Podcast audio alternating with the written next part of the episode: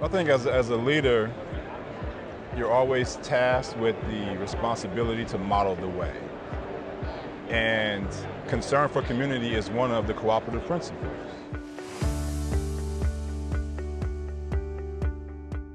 Welcome to another episode of CU Lead, sponsored by NetGiver, the app that enables donors and nonprofits to give and receive on a no fee basis. On this podcast, we feature credit union industry executives and the impacts they make to communities everywhere. I'm Glenn Frechette. Today I am joined by Kevin Martin. Kevin is an executive vice president at SchoolsFirst Federal Credit Union. Kevin, I didn't think we were going to get together, man. It's a pleasure to have you. It's a pleasure to be here. I'm glad we had the chance to sit down here at GAC. Well, you're a busy man, so I, I suspect that's why you had a couple of competing meetings on the day. But I always make time for friends, so here I am. Well, I appreciate that. But you did mention you were coming into the hall and you got pulled in a thousand directions. Yeah, that's more because the SchoolsFirst probably than it is me. Oh, come on. I'm not buying it. Well, yeah, you we have a, a number of relationships throughout this hall and the number of uh, potential relationships throughout this hall. So people are always interested to, you know, share how they can add value for our members or our team members. Love it. So I don't know what the right protocol is for getting distracted by yet another friend in the industry, them wanting you to have their attention, or they want to have your attention, excuse me, and you get pulled away. I don't know what the right protocol is there? Do you say hang on? Do you just go with it? Is it just expected? I think what I tend to do is I try to do what they say uh, I think President Clinton used to do. Okay. Whenever he was engaged with anybody, he made them feel like they were the most important person in the world. Amazing. And so I think giving whoever you're talking to your full attention is the best thing that you can do. And if others are also vying for your attention, that would be the next conversation you have. But there's nothing worse than when you're talking to somebody one on one and you're constantly waving at other people because it's clear that you're not focused on them. I agree. So now you. you have a small interaction with this person that's not going well and insignificant interactions by just waving at others. So better to just focus on one person at a time. I agree with you wholeheartedly. In fact, both of us can think of an example of someone who does exactly the opposite. and while you're talking with them, they're looking over your shoulder, looking for someone more important. So I'm gonna know, man. If you do that to me, you're looking for someone more important than me. right. Well, again, I said I try. I right. try to All uh, focus. So, Kevin, I want to understand uh, your path. We don't know each other that well. We've known each other for a couple of years, but in this weird, wacky world of all things post COVID, Yeah. we only uh, have had a camera relationship. So, talk to our audience about your credit union nation journey. Yeah, you know, I've only worked at SchoolsFirst. Um, I would say that my journey has been one of inclusion. Uh, I worked in banking before. I joined the credit union space, and as soon as I joined, I felt like I was included by people immediately. Hmm. They welcomed me with open arms. They would give me career advice, give me suggestions on how to make the transition from being a banker to being a credit union advocate. And then the, on the flip side, I've tried to create a, a space, people to have a conversation around inclusion and what I think is going to be a pillar for credit unions going forward. I think the ability to understand how different types of people from different walks of life relate to money is critical for credit unions to understand as they get prepared for the consumer of tomorrow. So I kind of summarize it as it's been a journey of inclusion, both of being included and trying to include more people in the conversation. So, here's what's occurring for me as I'm listening to you describe that. Don't we almost have this burden to pay back what we've been given. So as I think about budding leaders in the credit union industry, someone gave you a shot, you just outlined that for me. Someone took you under their wing. Uh, is that kind of your methodology in terms of people development? I do believe in giving people a shot, particularly those who are looking for a shot and have that, that capacity to do something bigger than what they're currently doing. I also think this aspect of everybody who has done anything got some help from somebody at some point in their life. And that might have been advice, that might have been a financial approval of a loan, but somebody took a chance on them. Mm-hmm. Now, sometimes it was easy because they may have had a background that was pristine and it was like a no brainer. Mm. Or sometimes it might have been a bit of a challenging background. But ultimately, we all have been taking a chance on. And I do agree with you. I wouldn't call it a burden, but I would say that it's our responsibility yeah. as credit unions to give consumers of modest means a fair shot in a financial game that clearly looks to extract value from them. It's our job to help them to find their way and improve their financial position so they can take care of themselves and their family. Yeah. I'm glad you're highlighting um, both personally and professionally what has happened for you in your life. And when I think about this pay it forward notion, I can tell you that there are individuals with whom I've associated in my past and they fail to give recognition and they don't have the awareness of the good fortune they've been given. Mm. And I can tell you, Kevin, they're not my friends anymore. they're not the people I'm hanging around with. Um, so, so let's talk about community engagement. In your role as a leader, an executive vice president over a very large credit union or at a very large credit union, how important is it that you personally lead relative to community engagement? I think as, as a leader, you're always tasked with the responsibility to model the way. And concern for community is one of the cooperative principles. And so, and, and third, I'll add, it's just as somebody who grew up in modest means in an urban environment, I know how much people need help. And so it's, uh, it's fairly easy for me, I think, to, to show that concern for community, to be involved because I know somebody needs a hand, they need some help. But I also work for an organization who's been doing it from day one. Mm. And they have shown me other ways to give back. So SchoolsFirst is a, a huge supporter of the Children's Miracle Network. And we donate hundreds of thousands, if not, I think we're over a million dollars this year dedicated to that program.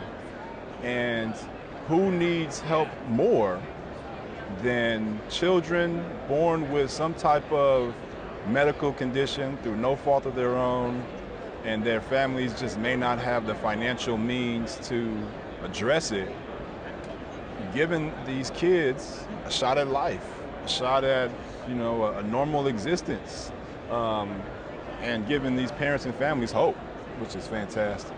God bless you for not only acting this way as a professional, but feeling that way in your heart. I think uh, I think it's really important to walk around with that uh, understanding of how to, grateful you ought to be to your point earlier, I don't know about you, but I haven't had a major medical issue in my life. That's a blessing. Yeah.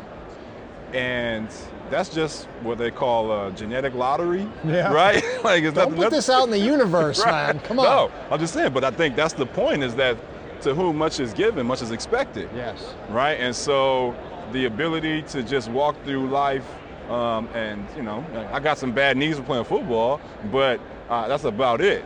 Uh, but to be able to, hey, you know, give to a, a, child or a family that needs it for surgery, so that that kid may be able to play football one day or do whatever they want to do with their life. I think um, that's a blessing to be able to be in a position to be able to help and support.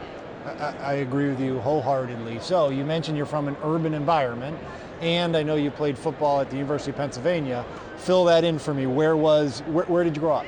I grew up in Inglewood, California. So if you're familiar with LA, it's basically LAX is right there in Inglewood. The Super Bowl was played in Inglewood. Uh-huh. Um, if you ever seen that big donut that they say is in Los Angeles, it's actually in Inglewood. Okay, all right.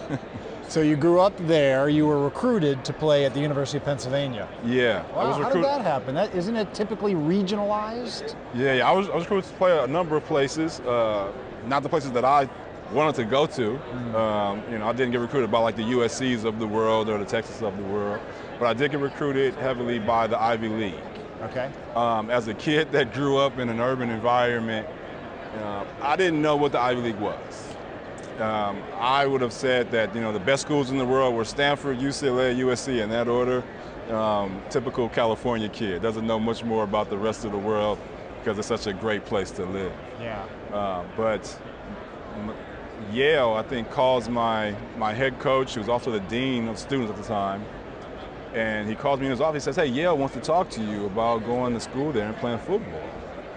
And um, I share this story because I was uh, I wasn't lacking confidence at 17 years old, and I asked, I said, "Where's Yale?" He said, "Connecticut." I was like, "Oh no, it's too cold. I'll never go there."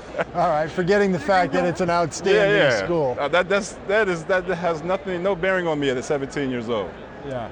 He he calls my father, Uh-huh. who I didn't live with my father at the time, but he was heavily a part of my life, and he's never told me to do anything in my life. And on the phone, I remember him yelling at me, Kevin, if Yale wants to talk to you, then you talk to him. Uh-huh. And I was like, oh, okay. And that was my first indication that this was um, something worthy of my attention. Um, and so Yale turns into Harvard, turns into Penn, turns into these other schools. And then there's an article about uh, our team, and they have a little blurb about my decision for the Ivy League, um, the All Star game. The coach makes a big deal about me deciding for the, about the Ivy League. So I'm taking these kind of context clues. Uh, but ultimately, it was the trip that sold it for me. There at University of Pennsylvania. Yeah, Okay. Penn is in West Philadelphia. Yep. I've gone through one of those programs, as you're familiar, CUES Institute. Yes, I've been through yeah. Wharton's program. Yeah, I've been through that as well. The Oh, yeah. CEO Institute is what one I went through. Um, it was nice to go back to campus again. Yeah. Um, I chose Penn in large part because it's in an urban environment. Ah. I don't think I would have fit in well at 17, 18 years old at Princeton um, or Cambridge. So I was kind of choosing between West Philly and Harlem, where Columbia is. Okay. So it's not because you're a diehard Eagles fan. No, no. Or a love for cheesesteak sandwiches. No, no, but they were good. Yeah, yeah. I was introduced to them right off the plane. Yeah, one or two, did you? Yeah. So two quick little stories for you very quickly.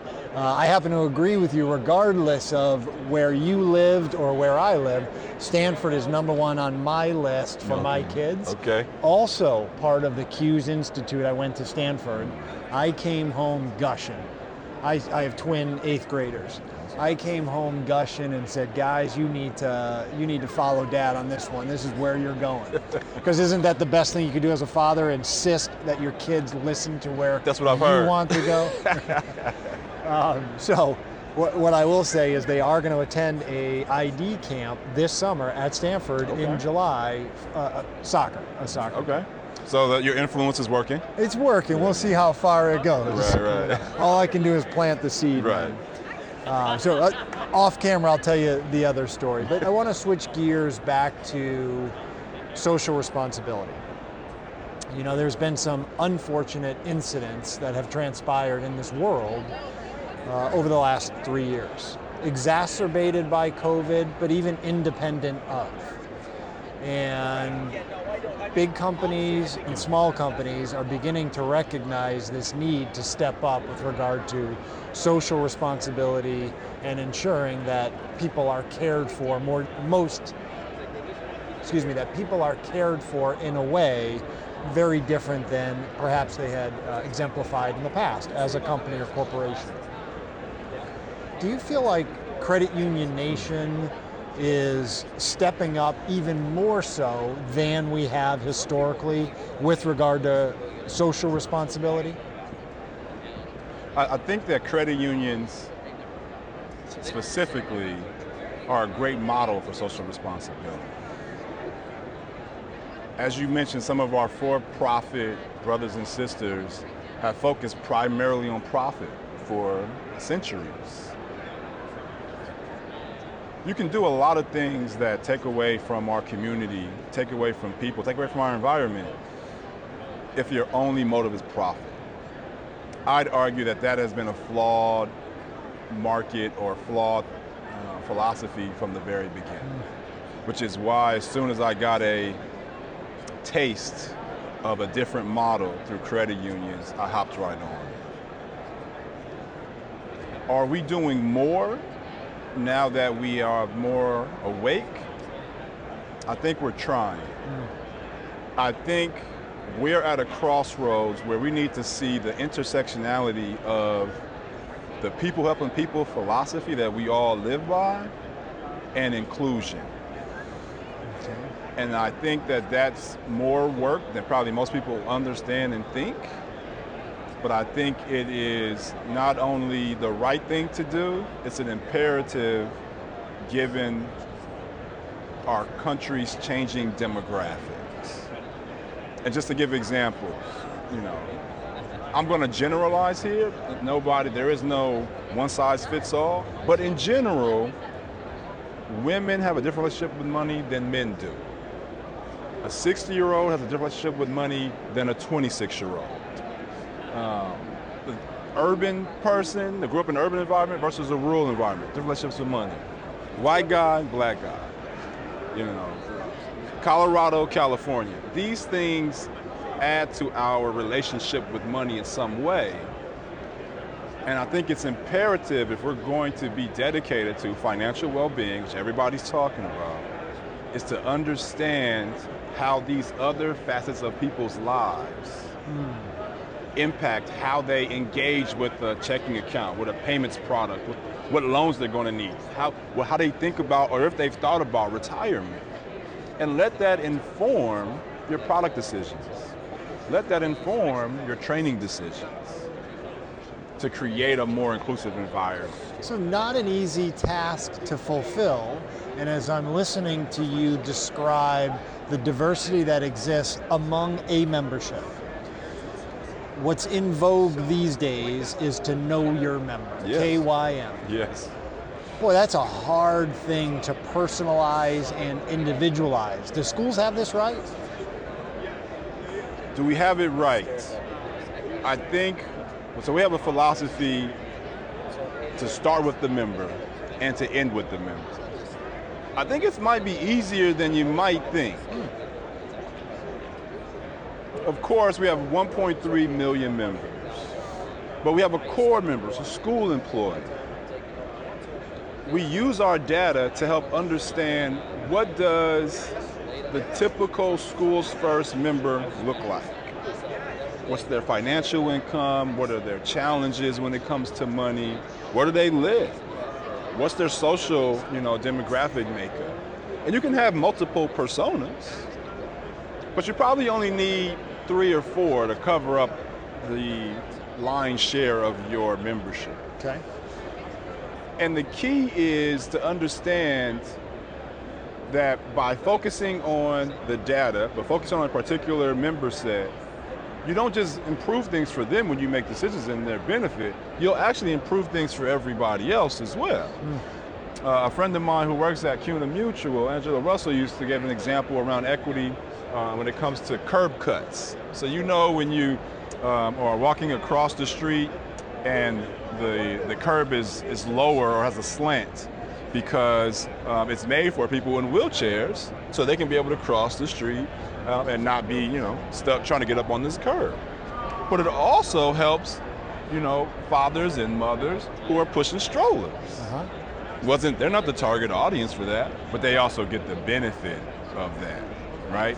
Um, and also for those who may just be using a cane, maybe on crutches. These people all get benefits. Yeah. And so understand that just because you're focused on a particular three or four personas or prototypes, um, the benefits that you glean from that, others will benefit from Love as it. well. Awesome take, awesome perspective. So, Kevin, I'm going to close here. Something I like to do uh, on a very personal level for my guests is give you an opportunity to plug an organization that's near and dear to your family. Uh, so, please be clear on how we would get in touch or research this organization and tell us why whomever it is that, that you choose is personal and important. Yeah. Well, I, I am on the, I have the pleasure to be on the board of an organization called Stone Soup Child Care. You can just Google Stone Soup Child Care. It's based in Stone Soup. Stone Soup. All right. Yeah, Stone Soup Child Care. All right. Uh, they're based there in, in Southern California. Um, and they help kids with their homework, Uh-huh. pre or post school, primarily helping families of modest means where the family is working two or three jobs. So the kid doesn't can't go home immediately after school. They have to wait until five or six o'clock when the parent is off work Yeah. Anything that we can do to support them would be fantastic. I would say 60, 70% of the kids are on scholarship, so that means we're covering it based on donations. Why is it important uh, to me? I had a program just like that. I went to a school where I was the kid who was there early, um, and I was there till 6, 6.30 at night.